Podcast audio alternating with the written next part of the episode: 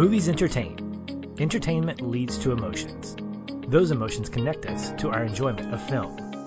And that is why we exist to focus more on the emotional connection than the technical merit. Because every movie makes us feel something.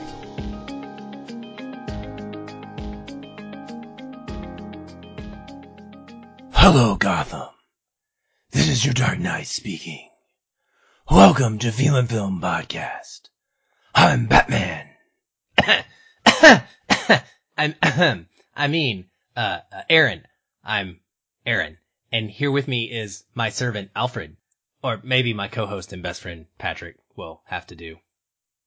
Hello, Master Wayne, and I, I, I want to say it's good to be here with you. Outstanding. That wasn't- Can I, can I borrow the was car? That, was that? it's just you can borrow the role. You can borrow the role. I cannot do Michael Caine. I wish I could do him. He's just, uh, it's just he's a tough impression. I'm still working on him. He is. He definitely is. Well, today, listeners, kicks off what we think is going to be a super, pun intended, fun two month long dive into films that feature two of our favorite heroes. I guess I shouldn't even say two of our. They they are our two favorite heroes. They top, yeah, they're they're they're top of the pyramid. Others Yep. are are maybe distant seconds and and love, but these are the ad- adored ones for us. They are. We're doing our very own Batman v Superman event, starting with two Nolan trilogy films, which we have not covered yet, and Batman Mask of the Phantasm. We'll transition with some BVS action in The Dark Knight Returns, and then we'll wrap up with a trilogy of Superman movies, Superman 1 and 2, plus Man of Steel. So, get comfy in your favorite cape, and let's get started. Patrick, Batman Begins. Here we go. One word takeaway. I chose Rich, and yes, that was somewhat of a pun towards the rich Bruce Wayne.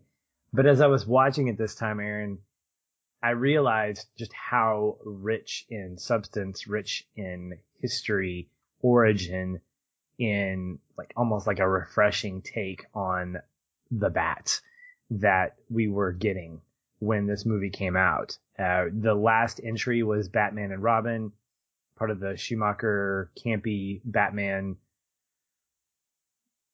flavor, I guess you would call it. And this is probably the first time that we were getting a a fresh take on the Dark Knight, and we didn't know what we were getting. We didn't know what we didn't know that we were going to get an outstanding second entry and a divisive yet entertaining third, which we will definitely talk about next week. But when I watch Batman Begins, I really feel like it's probably my favorite take on Batman, even with some of the things that I don't quite align with in terms of my enjoyment. The overall movie experience and this first entry into the trilogy is probably one of the most solid in any trilogy of any kind. And this is coming from a guy who loves Superman. This is what I wish I had in my Superman world is a solid first entry. Now, there will arguably be some of that conversation in a few weeks when we start talking about Man of Steel and of course the original Superman. But when you watch Batman Begins, there is so much here that I didn't know about about him and it was so well crafted into a story that was both familiar and new. And I don't know that we get that a lot in superhero stories these days. Marvel is becoming famous for its origin stories, especially with phase one. And when you look at that and you kind of put it alongside Batman Begins, it's like comparing apples to oranges here. And it's not DC versus Marvel. It's really about how to craft a superhero story in a world that feels very much grounded in the human condition. And I think this is what got me loving Christopher Nolan more than anything else. Of course, I love Memento, but to see him tackle a superhero and to see him tackle the Dark Knight and do so in a way that was very different from previous entries, I think really surprised me and it got me excited about what was to come, and he didn't let me down. And so, yeah, Rich was my one word takeaway. I assumed it was just about Bruce Wayne all the way. It's about so. him too. the, the flamboyance of Bruce Wayne too, just overly rich, being able to buy hotels at will. You know. Yeah, I like that you mentioned that this came after the Schumacher movies because I don't even think about that personally very often when I rewatch this trilogy because it's gotten kind of older now. I mean, we're 10, almost 15 years removed from the whole thing and we tend to forget because of what Marvel has done and what DC has done after that prior to this, it wasn't, it wasn't coming on the heels of something that was like it. It was truly a complete and utter divergence from the style of films we'd had up until that point. Um, we'll get into that, of course. My one word takeaway was patience.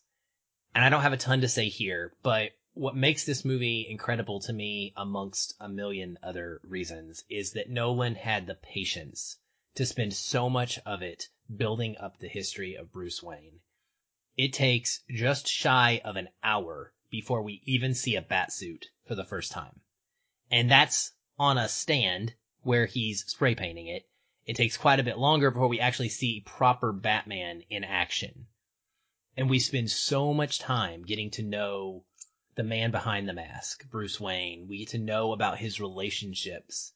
We get to see the city of Gotham defined for us in a very thorough way and in a way that is going to not only end up making this a better origin story for Batman, but makes this a better trilogy because we have context for this Gotham and we have seen it all the way down to its grimy streets. We don't just hear about it. We, we live in it and we live in it multiple times in multiple ways. And I think that the trilogy is so much better off because of that and because of that tone setting. And it really does elevate this entry specifically as far as an origin story goes because you typically don't get this. You get a pretty quick as you can run into being a superhero because that's what people want to see. They don't care about all of the stuff that happens up until the person gets there. It's fun. It's fine. We want to see the superhero do superhero things. And Nolan go, takes this long. He, he takes his time, makes it happen through patience. And I really, really appreciate that. Uh, and it's been a big reason why I've grown to just adore this one more and more every time I rewatch it.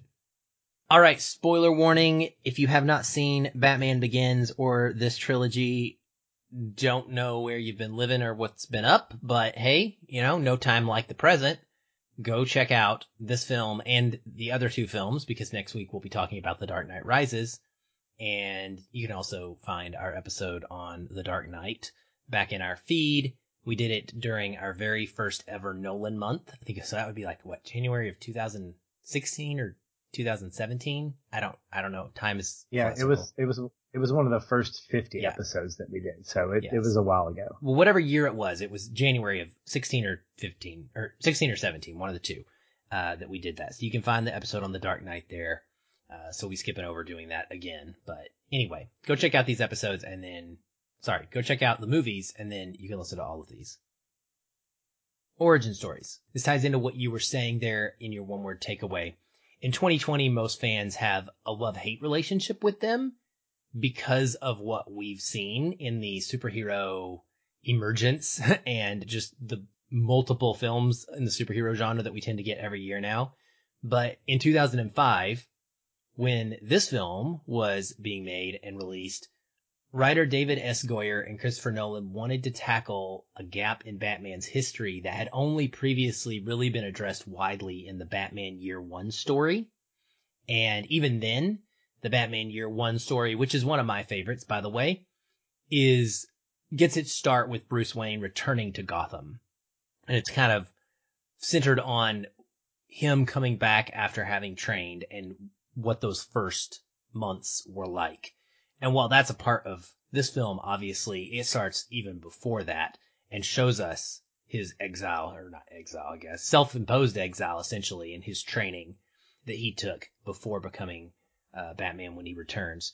So I wondered for you, I absolutely love it. And I kind of mentioned that with my one word takeaway of patience, but how did the choice to start this film with Bruce's life after his parents' death and before he becomes Batman that, that really hone in on that gap of time differ from other iterations and enhance setting up his character for the trilogy. What I love about this movie, and particularly that first hour, which is probably, if I had to break it down into its halves, there are parts about the first hour that I think are far superior to the second. And for me, it's the same reason of why I love Joker so much because it was about the man and not about the character. This was a story, is a story about Bruce Wayne more so than it is about Batman, or at least it's equal to. And something that I've enjoyed about DC is the fact that they elevate the alter egos of their superheroes to the level of the superhero. So Bruce Wayne is just as important as Batman.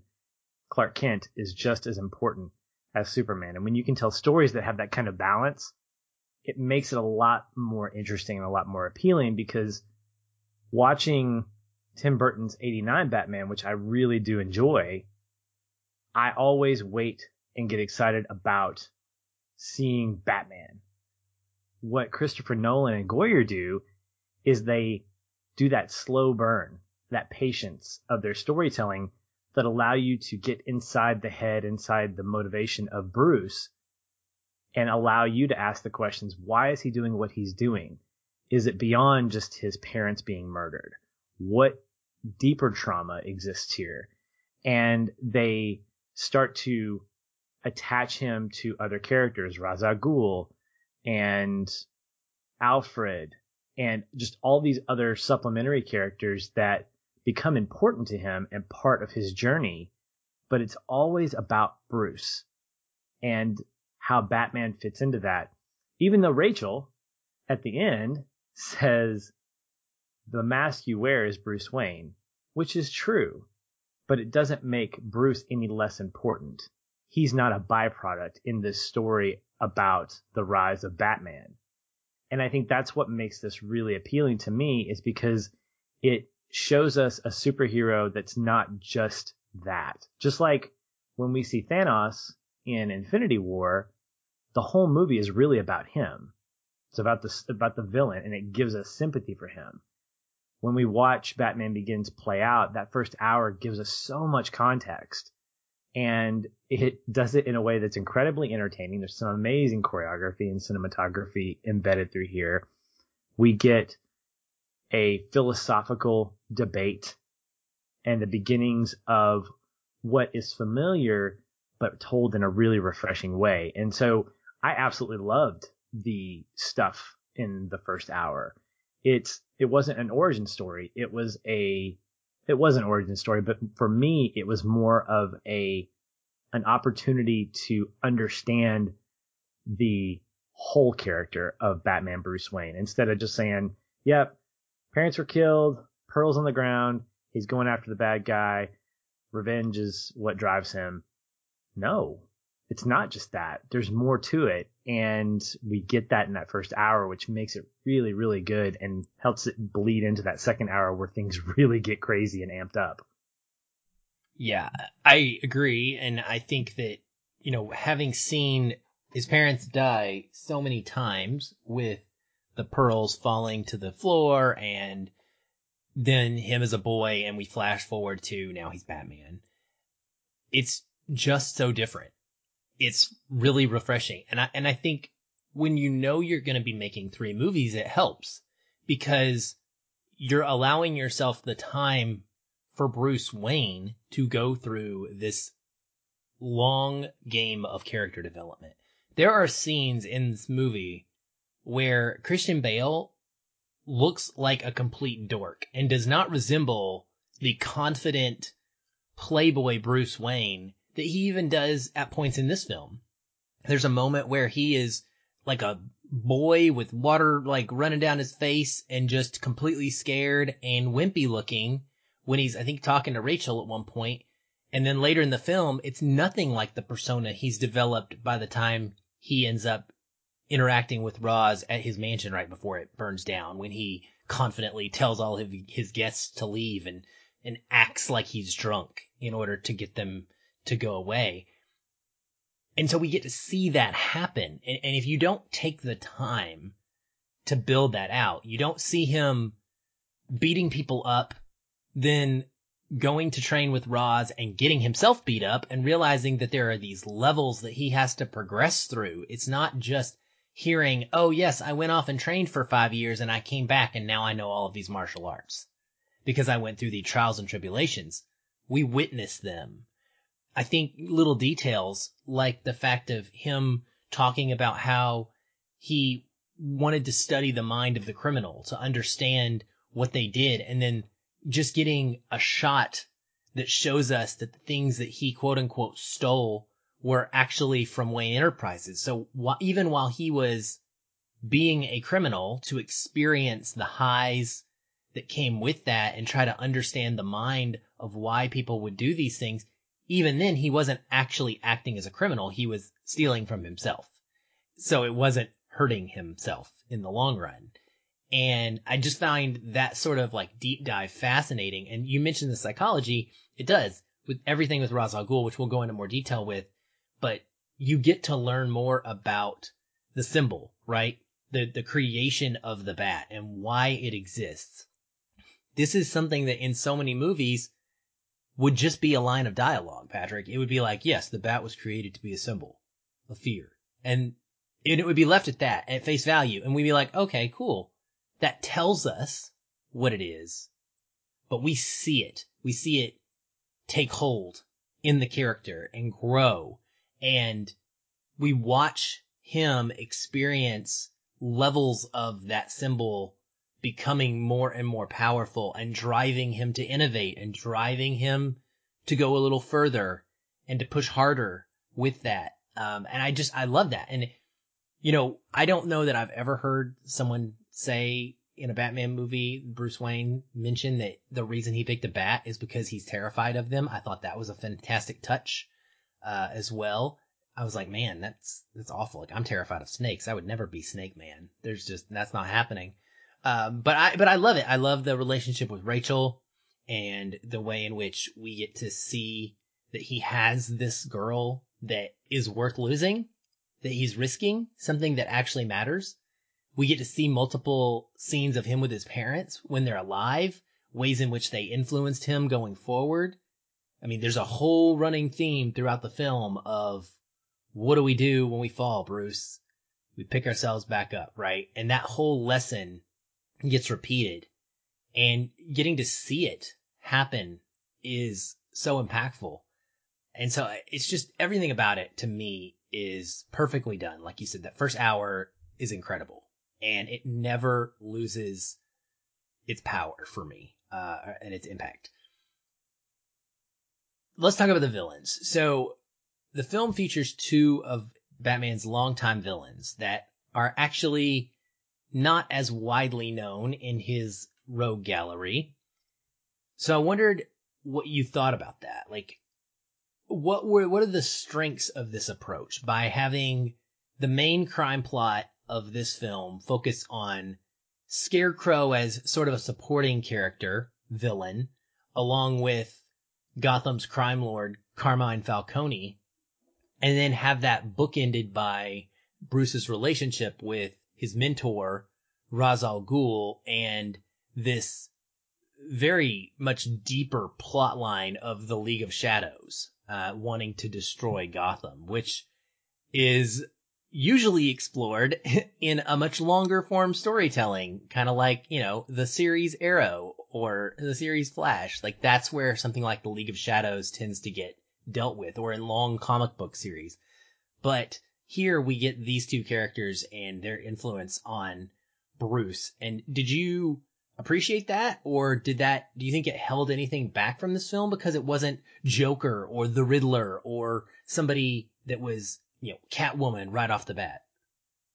I saw Batman Begins as a test bed to see if your audience would take villains seriously. And I think when you add Ghul as a bookend character, he is a realistic character to an extent, you know, relatively speaking. I mean, we're talking about suspending your disbelief for this League of Shadows that exists, but put up against a mob lord, which I think is probably one of the best names for a, a mob boss, Falcone. I love that name, by the way. And then you support that with a character like Scarecrow with a psychological edge to him. I think it definitely amplifies this grounded vantage point that Nolan and company are trying to go for. If you had started with either Scarecrow or Riddler or someone that's kind of bombastic, even the Joker to an extent, you would probably run the risk of getting a little bit more, not campy, but a little bit more supernatural, a little bit more out there in terms of your storytelling. And I think that that Nolan and Goyer doubled down on if we're going to ground Bruce Wayne and make him approachable, believable, connectable, we need to do the same thing for his rival or his foil. And I think that's where Ghul comes in and why he's not in the movie a ton, why he's in at the beginning and in at the end. Everything is kind of shaped around that relationship and about the conflict that both of those guys have. And it starts with Bruce saving his life and thinking that he's actually done a good thing when in actuality, he's proven to Ra's that he's not that kind of material. He's not going to be what the League of Shadows needs. But he is what Gotham City needs. And that's where the conflict just gets really, really great is that both of these characters, Ra's and Batman or Bruce, they want to correct something where Bruce wants to save Gotham, Ra's and the League, they want to save Gotham too, but really they want to reset it. They want to wipe the slate clean. And as he said in that conversation with Bruce and his in, in Wayne Manor, they've done this before. And I love, I love, love, love that there's historical events that they pull from. They say, yeah, we were there in London when it burned. We were there. That was us. But when you add characters like Scarecrow and Falcone, I think that helps push the story along. And I really do believe this was a test bed to say, could we do the same thing for a well known character like the Joker? Which I think the stinger at the end is really powerful because we're not getting Jack Nicholson. We're not getting a crazy, like, loon that we're used to in comic books. We're going to get Heath Ledger, someone who is equally as scary as Batman on a realistic level, on a psychological level. And I think if you didn't add the characters or have that kind of relationship with Ra's and then eventually with Falcone and Scarecrow, you wouldn't necessarily feel like the performance that Ledger gives in The Dark Knight is as powerful because you don't have that template. You don't have that basis set up in Batman Begins. So I think for for my money, the other thing that it does is it takes characters that aren't quite familiar to a mainstream audience and it allows them to really just enjoy it. Because if Joker showed up, who would we compare him to? Jack Nicholson, because that's the last known Joker that we know. If the Riddler came in, or if any of these other Catwoman or Penguin, these these characters that are part of Batman's rogue gallery, in Nolan's world, in Nolan's Bat universe, Batverse, they don't fit just yet because we're getting to know Bruce and we're establishing a baseline of what Bruce and Gotham are about. If you brought in Joker, it wouldn't make sense to me. But bringing right. it in at the end as a stinger, I think makes it even better because now we're set up with a different kind of mindset and we're like, wow, okay, if this is the Batman we're getting, I can't wait to see who we're getting for the Joker. Yeah, and that, I mean that's the whole point of the second movie is that Batman is creating Joker, and Joker exists because Batman exists, and it, their their relationship is symbiotic. And you're right, you can't just have a Joker and the Joker exists the way the Joker is because there's a Batman there to chase and always try to come against him. And it wouldn't fit at all. And, and it establishes that and it wouldn't work without this baseline. I, I love it because first of all, Bruce learns about being Batman from Ra's and that is comic accurate and rarely handled in the movies like this. It's just like, oh, Bruce Wayne learned all of these things and he's Batman and he has these tools at his disposal. But we actually get to see how someone, while deceiving him, taught him about deceit without him knowing it. Taught him about the- theatricality. One of my favorite lines in the whole movie is at the end when Ra's is about to go on with the, the monorail to take the water thing evaporate, evaporator to Wayne Tower and he looks at Bruce and he's like, he's like, you took my, uh, my suggestion about theatricality a bit literally. and it's just, it's hilarious because he's like, okay, you know, I, I wanted you to go hard, but man, you really went hard. Uh, and, and so he learns these things, right? And the one thing that Ra's tries to teach him about that he can't get a hold of is the vengeance aspect. There's an element of it, but they differ on how they feel that vengeance should be handled, whether it's justice or whether it's putting someone down. And so having your teacher kind of turn on you at the end is a great narrative trick to make this super entertaining. And I don't think that the Scarecrow holds up as a singular villain. And so I think the way that he is used here, he perfectly amplifies something that Ra's is already trying to teach Bruce about. He tells Bruce, he's like, you feel your own anger. You fear your own anger and that you have the power to do great or terrible things. He says men fear most what they cannot see. And so there's this idea about fear that Ra's is planting in the very beginning.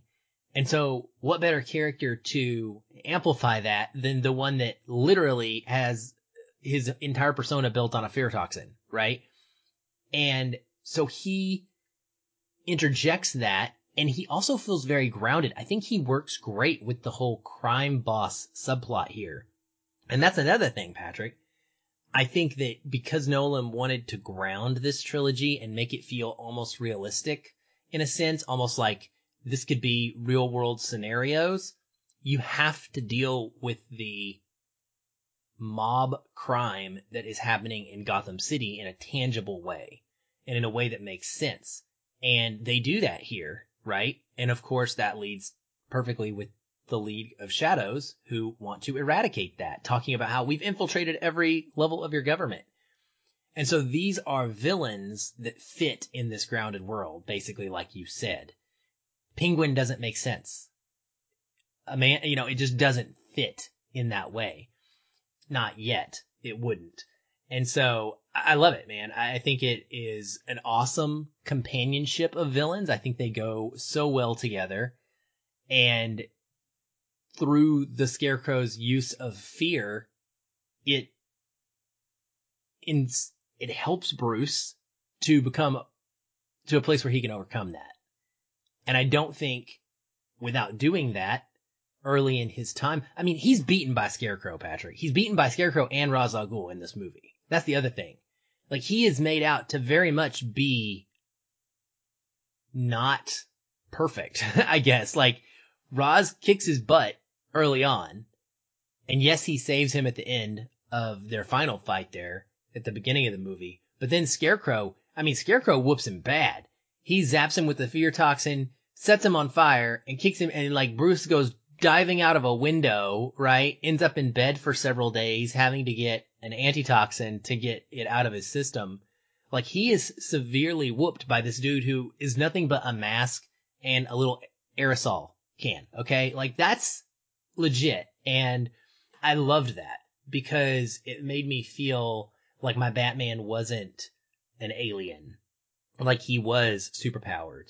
Uh, Yeah. or wasn't, sorry, wasn't superpowered, that he had to do it with his hands and his wits. And he had to learn from his opponents and adapt. And that's what I love about Batman. Well, and that's the thing that Nolan does with with his crew is he amplifies the detective side of of Batman. That Batman has always been a detective first and a superhero second.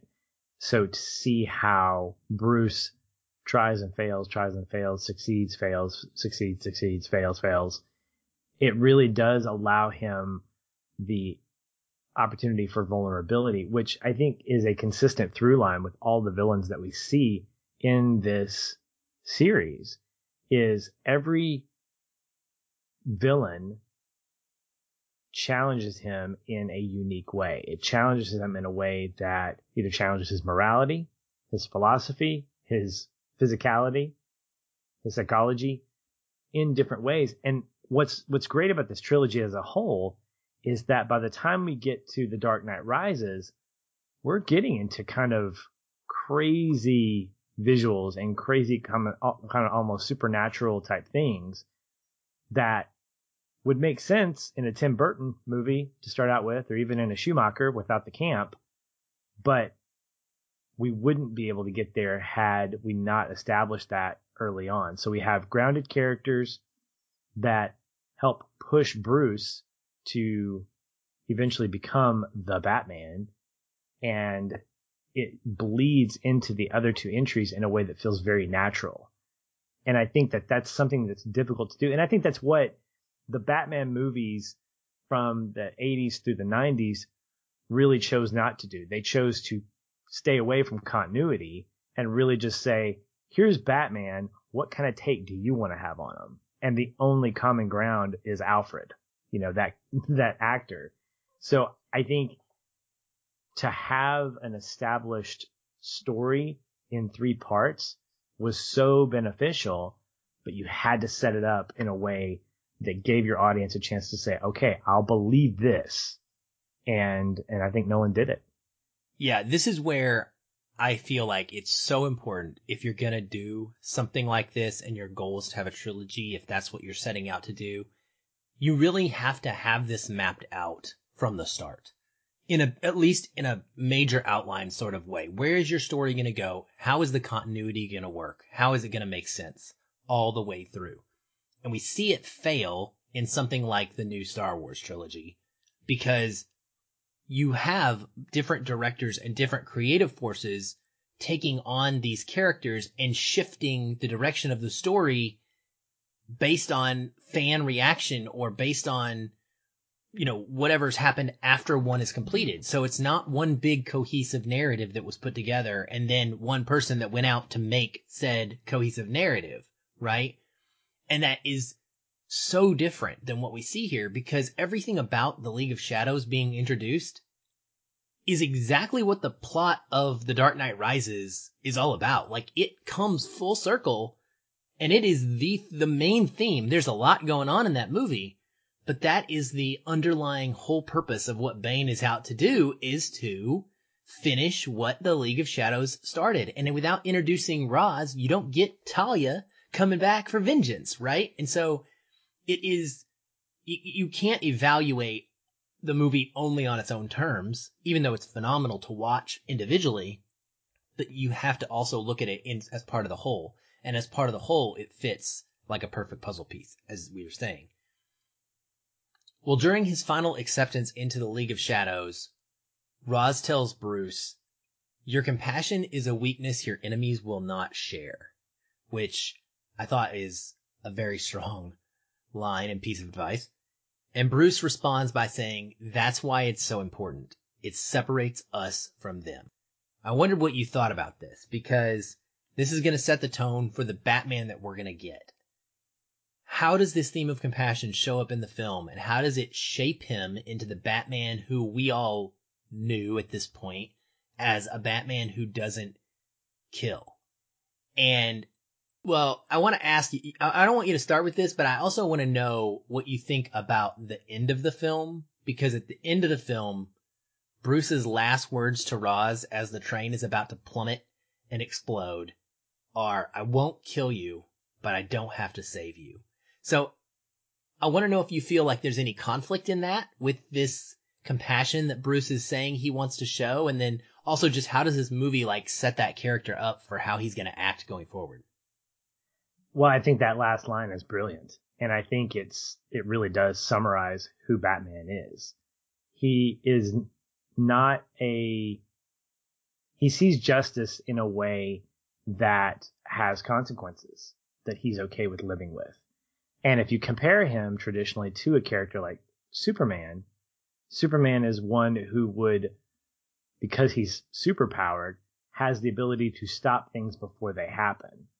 Whereas Batman kind of lives in this area where he recognizes that he cannot save the whole world, but he will do within his means whatever it takes to save the ones, whether it's the people of Gotham, whether it's Rachel, whether it's Harvey Dent, whatever it takes to save those.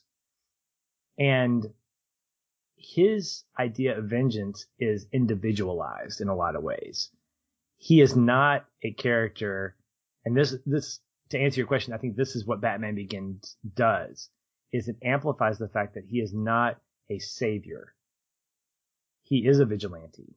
He is one who chooses who to save and how to save them. And he's not a character that I would think would surprise me if he did kill.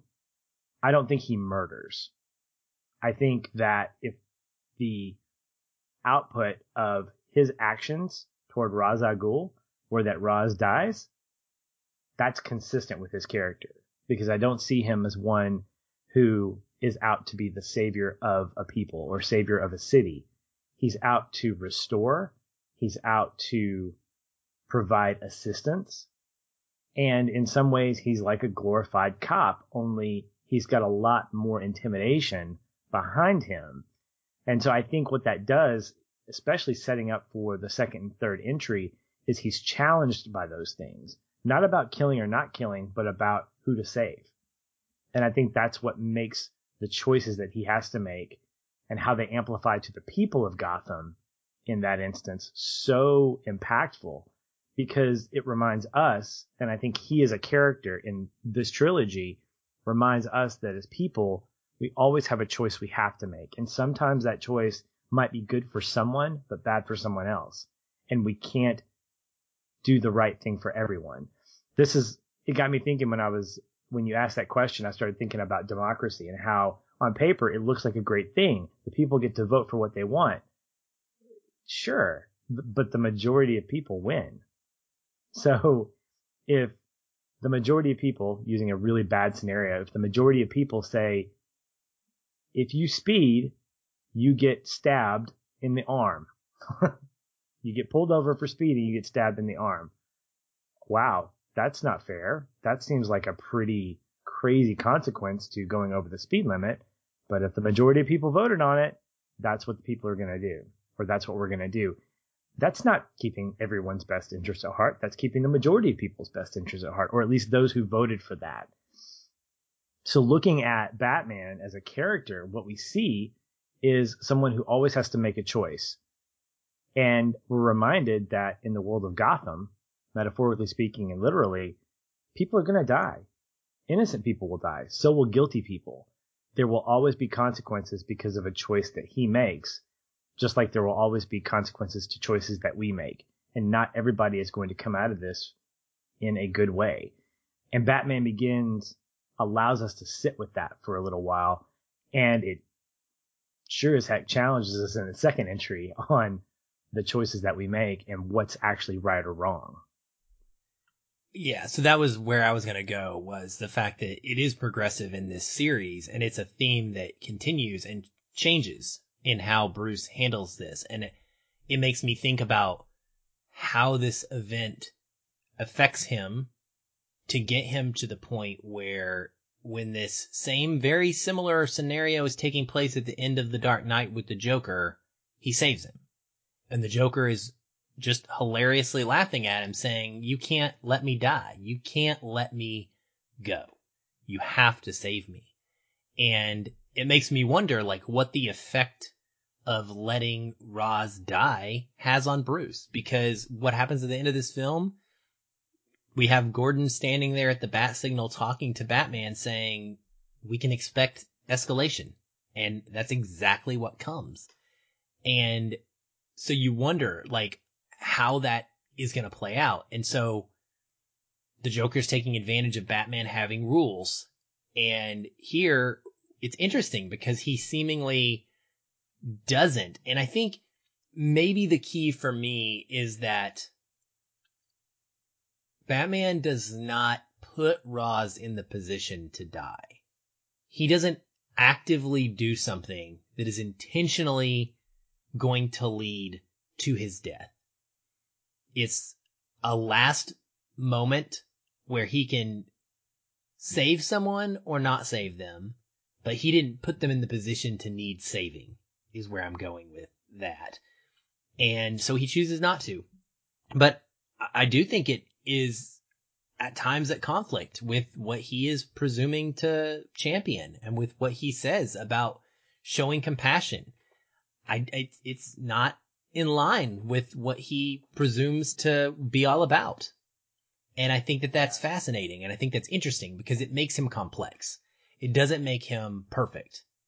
Uh, and, and it makes him, it makes me question him at all points. Like, is he able to turn that on, turn that off when he wants to? But it makes him human too, Patrick, because you have to struggle with that, right? You have to struggle. And Alfred calls him out on it at one point in the film. He says, you can't make it personal. Like, it can't be personal, but it's personal with Ra's in the most personal of ways, right? More personal than ever is with the Joker, I would say.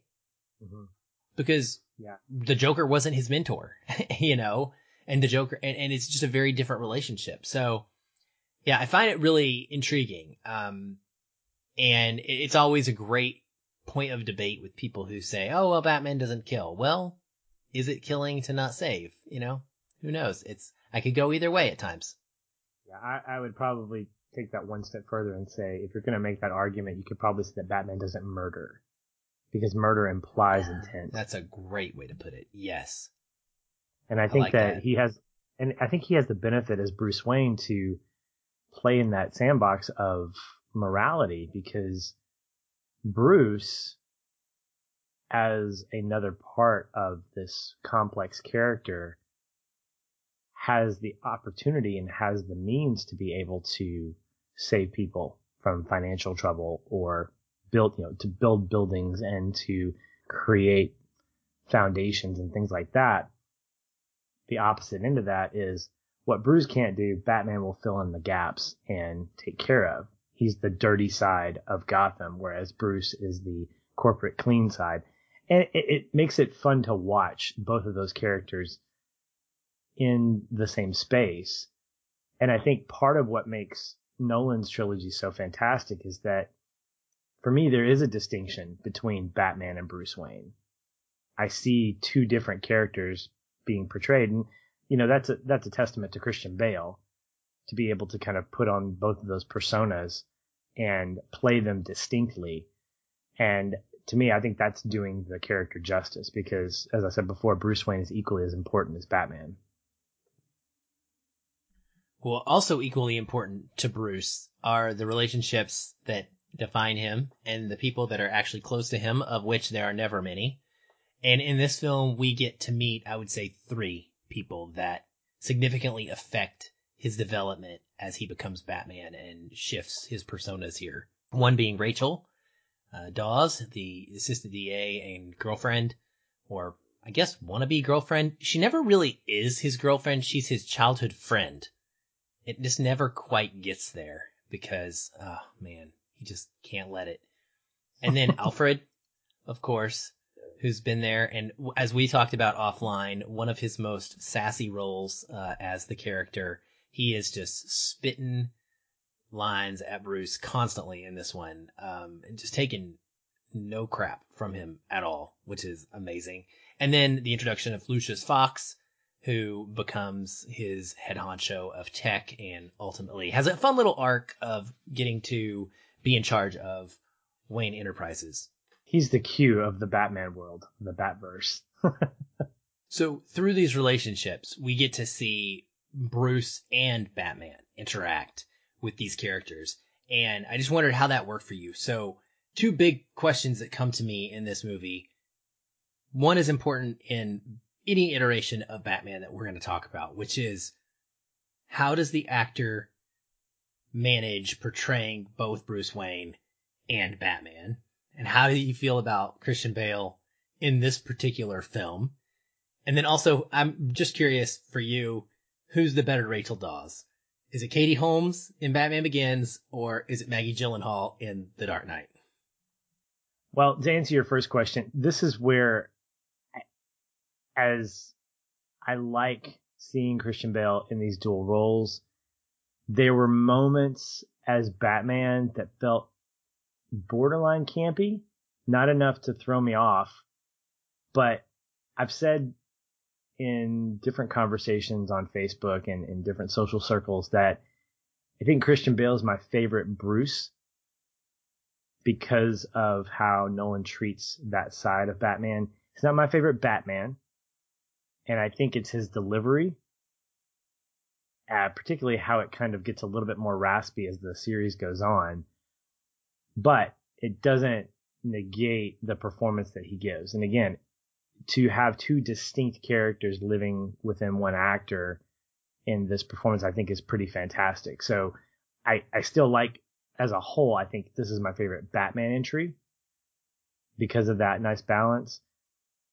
When it comes to Rachel Dawes, I was thinking about this watching this and I'm going, I would much rather see Katie Holmes as Rachel Dawes, but I think Maggie Gyllenhaal makes the role work for me, particularly in The Dark Knight. Her relationship with Bruce and how it evolves in The Dark Knight. She has more screen time. She feels more significant. Her relationship with Harvey Dent.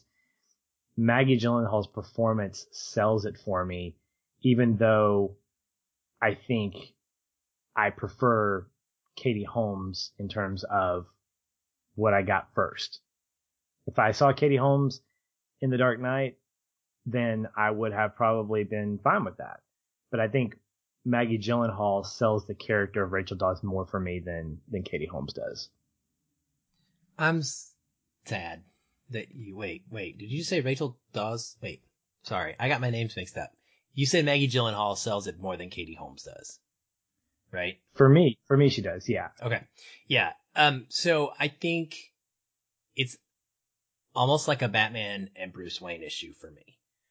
I vastly prefer Katie Holmes as the love interest, as the best friend, person who knows Bruce, and potentially could be a romantic partner.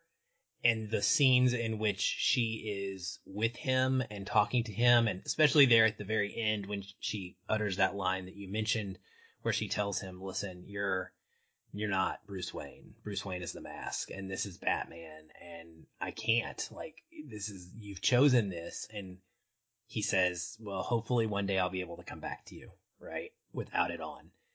And I also am biased because I grew up like being in love with Katie Holmes. So I can't help it, but I think that she makes the better love interest anyway.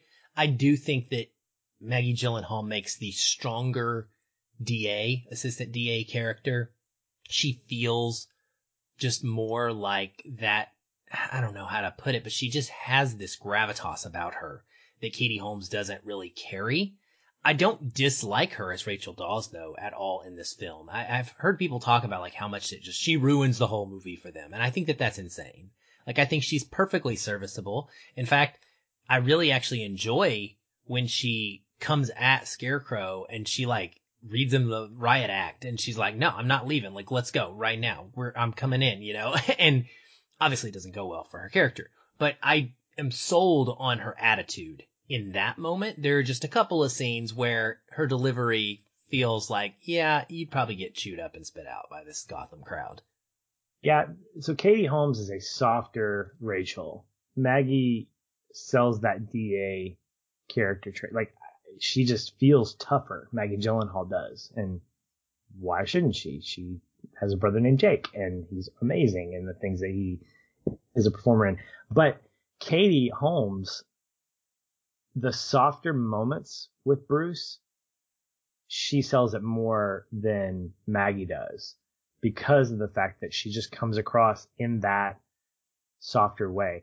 And Aaron, that moment that you spoke of when she gets right in Scarecrow's face, when he takes her down before she, you know, gets her comeuppance, she runs away. And I'm like, that would be what a Katie Holmes Rachel would do. I don't think Maggie Gyllenhaal would do that. I think she would just continue to just push and push and push and get the same consequence. And so it's hard to, it's hard to kind of separate. Like I, I want to blend them both. Like I want a softer physical appearance of Katie Holmes because that's part of who Rachel is. But I also need a tough DA, which is what Maggie Gyllenhaal brings to the table. And so they both have their strengths and weaknesses. I kind of wish you could just combine them into like somebody else completely that could sell both of those sides. Yeah, I guess that's fair. That's that's fair. Um, and then for me, the other one is that I love Bruce. Sorry, Bale. I love Bruce's Bale. I love Bale as Bruce and as Batman. There was one thing that sort of, I guess, I wouldn't call it a, even a nitpick really, but that stuck out to me was that his vocalization as Batman in this movie, it starts off normal voice, and then at one point, like pretty early on, you can he goes through two different iterations of trying to growl and mask his voice. And then towards the end, when he's interacting with Rachel, he is just completely talking as himself. And the same thing happens when he talks to Gordon later on. He just, he's literally just Bruce in his voice. It doesn't change at all. And I have chosen to allow myself to write that off as a man who is not comfortable yet in his persona and doesn't understand fully that he needs to mask his voice, but it probably is just an inconsistency in the acting performance that should have been corrected because it's an obvious thing, right? And if you're gonna give us an example in the middle of a film of him masking his voice by going the deep growly one, it's kind of bad to then go back to just normal Bruce voice because it's hard to believe that would happen. Well, and yeah, I think that really kind of gets amplified when we watch The Dark Knight and he, in my opinion, overindulges that, that rough voice, which has become a meme. Why do you want to kill me? You know, just, it's just, it's very comic bookish, comic bookish, which yes, it's based off of a comic book character, but I imagine that's a difficult thing to do to have to create a persona where your voice has to be distinctly different in as much as the costume that you wear. And you know what? Look, if we look back at iterations prior to that, we don't see a lot of vocal change in our Batman with the Tim Burton and the Schumacher iteration. It's just deeper and a little bit more monotone. In some ways, it's entertaining to hear Christian Bale with that voice. And, you know, I give him kudos for, for doing that. It's, uh, you know, I'll, I'll side with you in saying it's just an idiosyncrasy in the fact that Bruce is getting used to being the bat and he finally comes into his own by the second entry. but for my money, I think I, I wanted a little bit less raspy and a little bit more monotone. Fair enough. Well, another big thing about Batman is the tech. Uh, he always has fun gadgets and cool toys, and we get to see some of those here as they are developing. So I wonder what stuck out to you as being particularly effective. Well, nothing in particular was like wow. Besides the tumbler, I mean that's just amazing. Okay, I was like, was I, about, I was about that sentence was going in the wrong direction for a second. I was like, what do you mean? There's the tumbler. It's becoming black. But as a as a whole, the way in which he gets the tech, the way in which these things are justified, coming from Wayne Industries and Lucius explaining, yeah, this is for that. And, you know, we see the suit and we're like, oh, it's the bat suit. Oh no, it wasn't the bat suit. It was actually going to be a high grade polymer for military training. And then the, the, the cape, you know, I'm, I'm walking through this the first time I'm seeing this and I'm like, okay, how are you going to explain the cape? You know, whatever. And sure enough, this amazing kind of fabric that gets, you know, electrified or gets like molecules you know, straightening out to make it go, flap in the wind.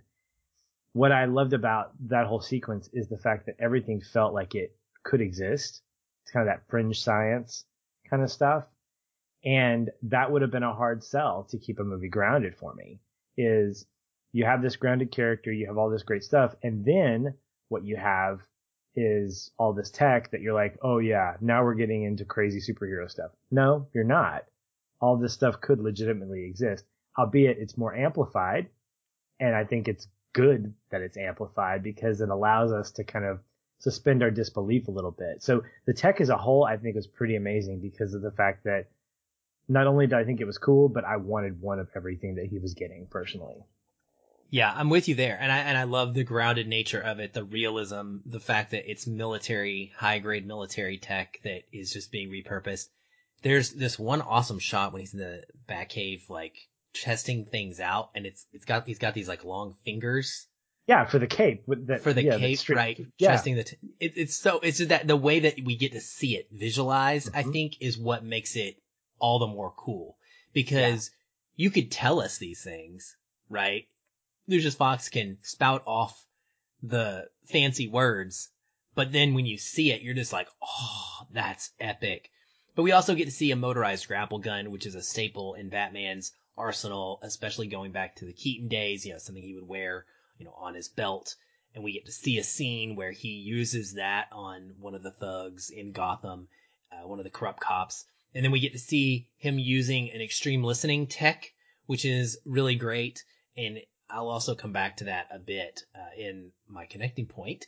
But that's a fun piece of tech that is not always dealt with that really speaks to that detective nature of Batman, where he is outside this warehouse, but he can hear what's going on inside because he's got some super duper listening tool in order to do that.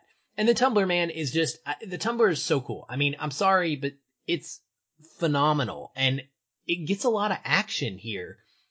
Gordon gets to drive it in a really fun scene and way. Uh, Batman has some awesome, uh, you know, moments with it. I love seeing him swing into the waterfall for the first time and discover the Batcave. I, I like getting to see the Batcave's like creation from the ground up. Like it's not super fancy yet. You know what I mean? It's just kind of a cave at this point. And it's not until the end of the film when the house is burned down and he's like, oh, we're just gonna, we're gonna build it back just like it was. And Alfred's like, well, I thought maybe we could do some remodeling, you know? Um, and yeah, that's a good idea. We could build the Batcave up. And so you realize that that's coming. So I, I like the tech. I think it's a great tease for some of the things we then get to see in The Dark Knight. Because again, that's what a trilogy should do. It should give you some good stuff, but it should also whet your appetite for what could the next Batman that we see who's got some time under his belt, who's been able to rebuild the Batcave and, you know, gotten stronger and had this new tech developed. Like, what could he use? And we get to see even neater things come into play. Um, even the way that Scarecrow's plan the tech, it's not Batman's tech, but the thing that they were going to use in order to get the fear toxin out, I thought was brilliant. That was just such a cool idea and concept, right? You put this toxin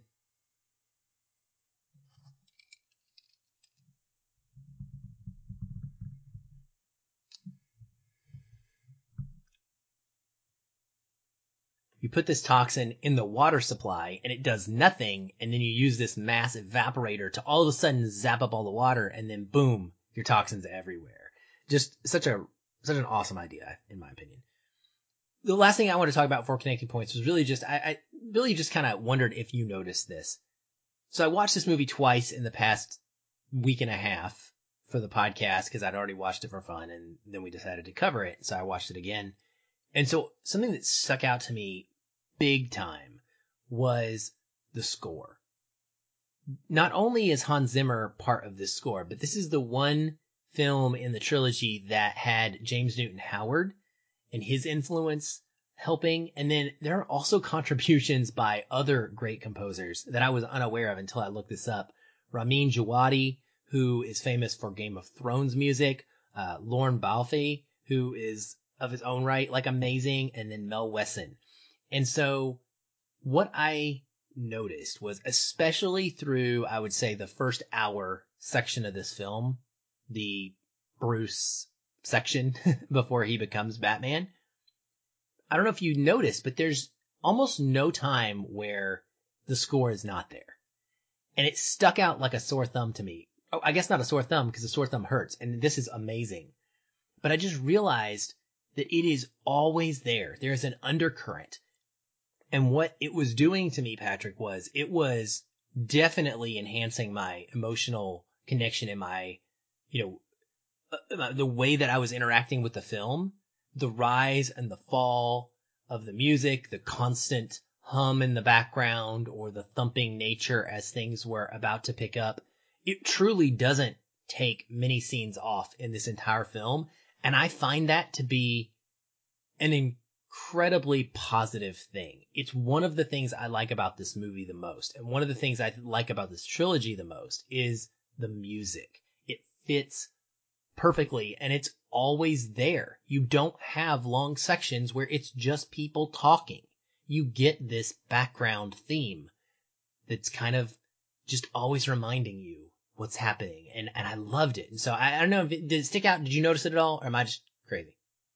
You're not crazy, but it didn't stick out to me like it did you. And some of that has to do with the fact that you've watched this trilogy once recently and then this entry twice.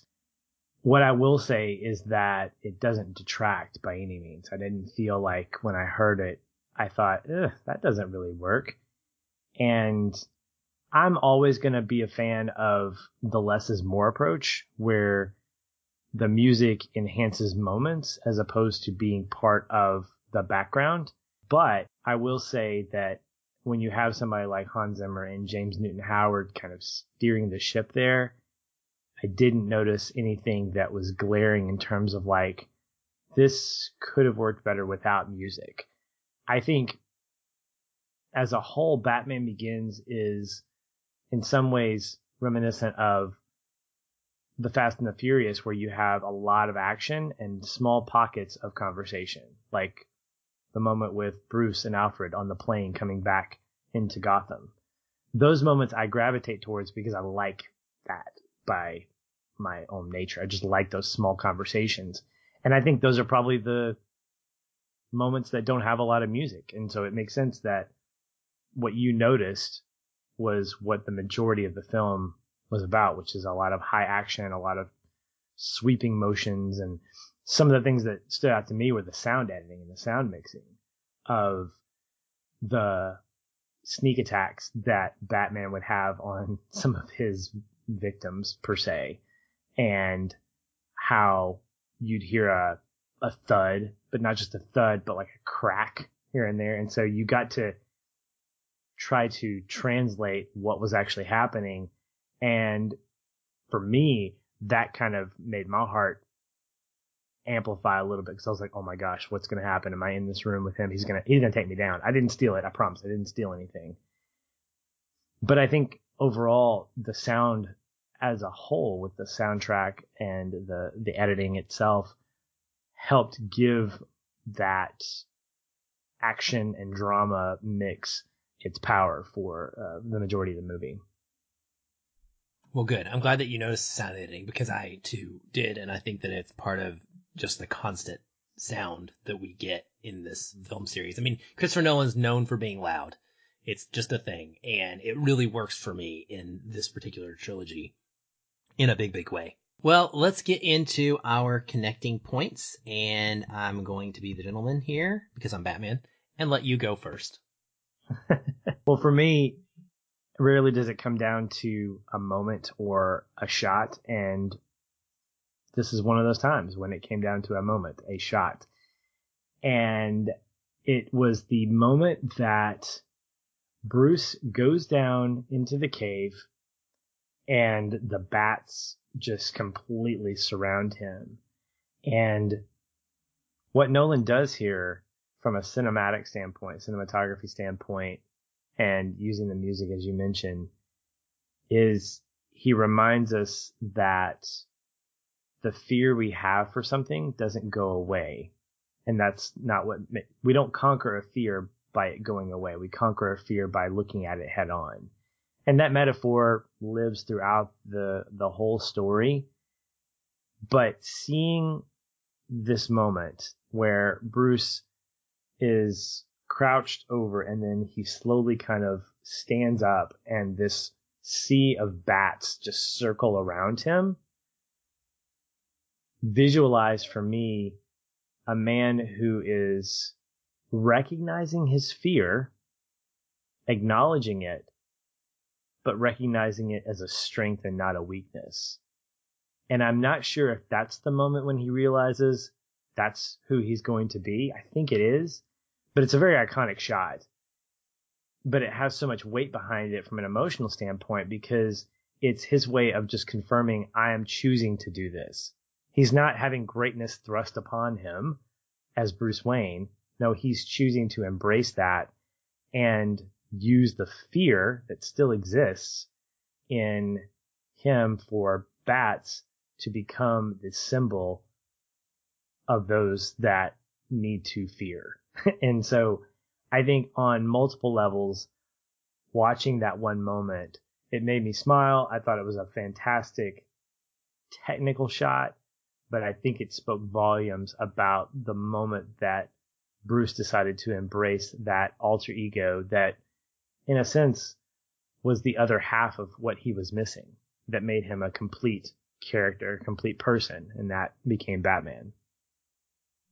I love it. I really do. That is perfect. And it's a excellent compliment to my connecting point because while yours is a single shot, I'm gonna raise you like a 15 minute section of the film. so I started writing down my connecting point and I was like, oh man, I really love this Scarecrow's facility attack. And then the scene kept going and I was like, I can, but I like this part too. And I just kept taking notes and I was like, you know what? Forget it. Like this whole thing is my favorite part of the movie. I'm gonna say the main reason why is the overarching feel that I get from this, and it starts with Batman listening in from the outside. I talked about that tech earlier. Is it reminds me so much of the Arkham Asylum and Arkham City and Arkham Knight game series.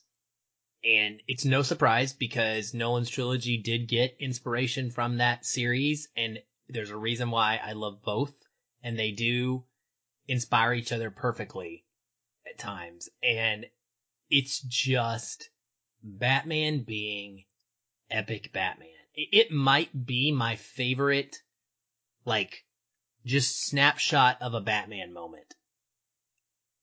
Because it starts with him doing the infiltration house. He's listening outside and we see Crane in there and he's got Rachel captured and all of a sudden the lights go out and it's that classic moment in a Batman movie. And everyone standing around starts freaking out and looking at the ceiling. And Crane is looking up and he's like, it's the Batman, right?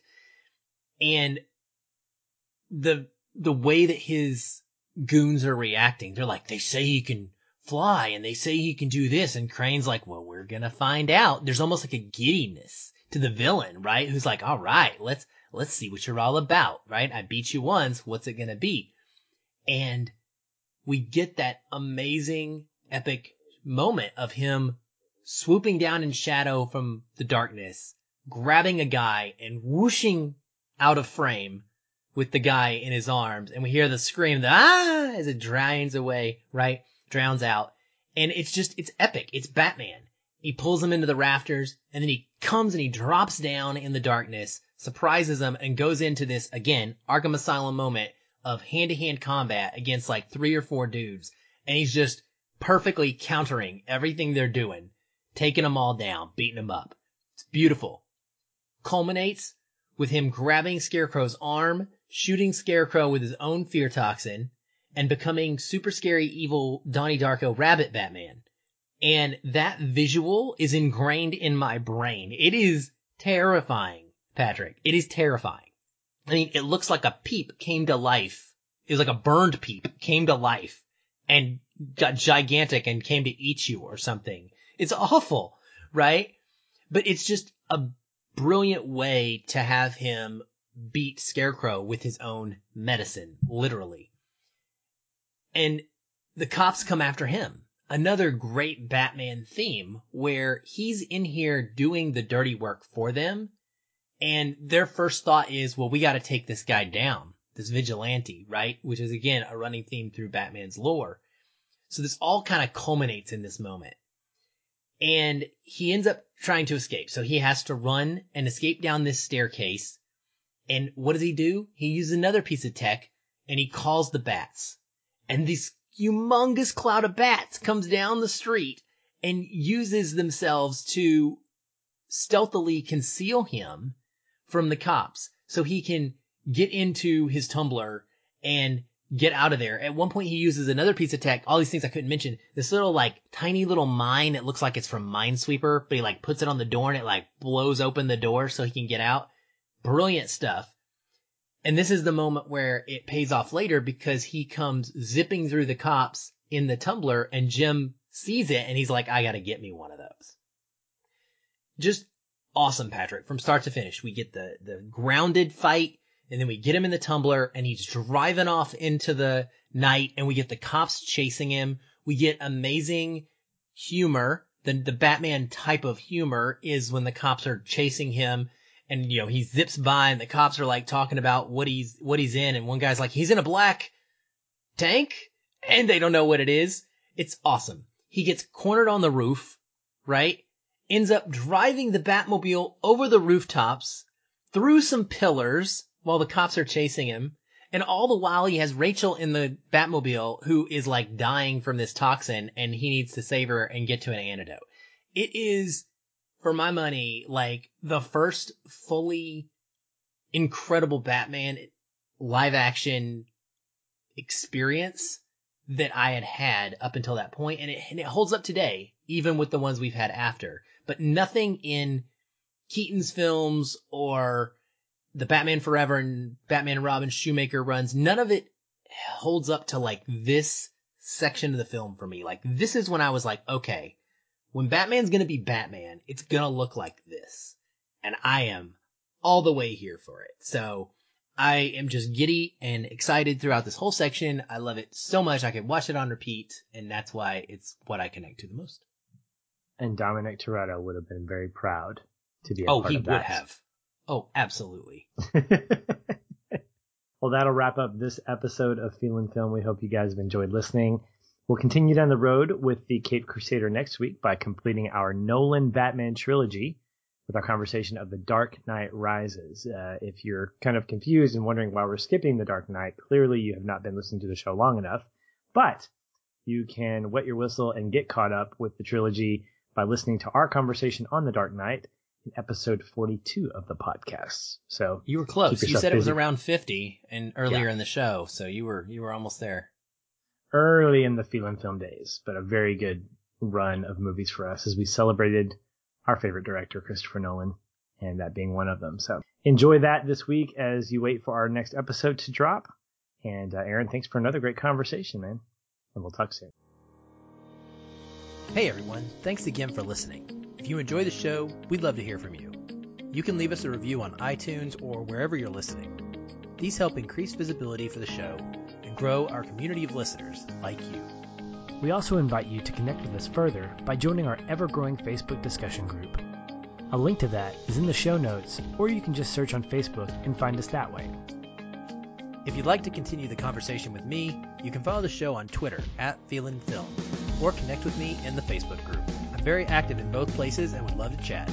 And if you want to connect with me, you can find me at Shoeless Patch on both Facebook and Twitter. Be sure to tag me in any comments so that I'll be notified and not miss you. Once again, thank you for listening. We'll be back soon. Until then, stay positive and keep feeling film.